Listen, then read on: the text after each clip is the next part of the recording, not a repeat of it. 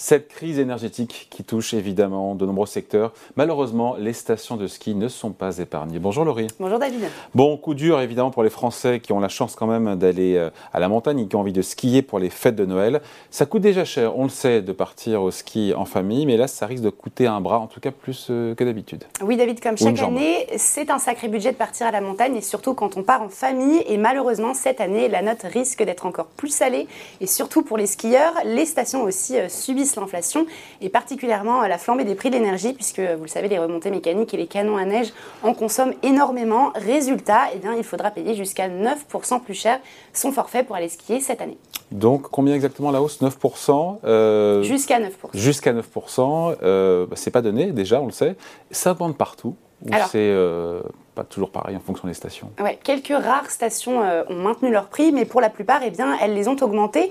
En ce qui concerne le prix du ski pass à la journée euh, pour, euh, pour, pour un adulte, eh bien, il a augmenté de plus 9% pour les trois vallées, passant de 66 à 72 euros, de plus 8% pour la Rosière San Bernardo, et donc il passe de 48 à 52 euros, de plus 6% pour les forfaits Mont Blanc Unlimited, Les Cibelles ou Évasion Mont Blanc, qui passent respectivement de 76, 50 et 55 euros. Par jour enfin, par jour. Oui, par jour, bien sûr, pardon. Et le Paradis qui lui aussi euh, passe, euh, augmente et passe de 64 à 67 euros. Et enfin, euh, le dernier, le forfait Tin Val d'Isère, n'a pas augmenté. Lui, bonne nouvelle, il, reste à 63 euros. Bon, on sait qu'on a besoin évidemment d'électricité pour faire tourner tout ça, toutes les remontées mécaniques, toutes ces machines.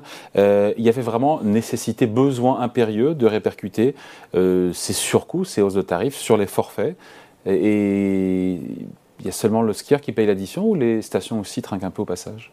Alors, selon Alexandre Molin, donc, qui gère le domaine décibels, la facture d'électricité est multipliée par 4 par rapport à l'année dernière et ça pourrait être encore pire pour les domaines ayant renouvelé tardivement leur contrat avec leurs fournisseurs. Il faut savoir que la facture d'électricité représente habituellement entre 3 et 5 des dépenses des sociétés de remontée mécanique et cet hiver, eh bien, euh, elle pourrait peser jusqu'à 20 Enfin, les difficultés ne se limitent pas à l'énergie puisque d'autres dépenses augmentent, comme par exemple le transport des saisonniers jusqu'à jusqu'à la station ou encore les pièces pour les remontées mécaniques. Est-ce que les stations vont compenser ces dépenses euh, supplémentaires sans trop impacter le skieur? Alors pour faire des économies, certaines stations ont fait le choix de la sobriété en euh, limitant la vitesse des remontées mécaniques, vous en avez peut-être euh, déjà entendu parler, mais aussi en fermant les doublons en cas de faible affluence, en réduisant les horaires d'ouverture, en optimisant l'utilisation des canons à neige ou en baissant la température dans les piscines ou dans les espaces communs par exemple. Mais euh, pas de panique, puisqu'il ne devrait pas y avoir de grosses dégradations des services, les vacanciers ne devraient pas avoir une grande différence. Justement, est-ce que tout ça aura un impact sur, sur la fréquentation des stations de ski cette année ou pas du tout? Eh bien, malgré des tarifs en hausse, il semblerait que le nombre de réservations soit supérieur à la saison dernière. Début décembre, les stations enregistraient déjà une hausse de 7% du taux d'occupation par rapport à 2021. Donc, après une belle reprise post-Covid l'année dernière, cette saison, les, euh, les skieurs sont également au rendez-vous. Quelques bonnes adresses, quelques bons conseils. Il y a des stations qui sont réputées, en tout cas qui seront moins chères cette année que les autres? Alors, selon le comparateur de prix Olidou, il a dressé donc un classement des domaines skiables les moins chers de France pour la saison 2022-2023. 2023, la plateforme a euh, étudié uniquement les domaines de plus de 20 euh, km de piste en se basant sur le prix moyen par personne euh, de l'hébergement et du ski pass. Et donc voici le top 3, David. En troisième position, roulement de tambour. Roulement de tambour. En troisième position, on a le domaine skiable d'Autran-Lassure. Le prix moyen est de 39 euros par jour.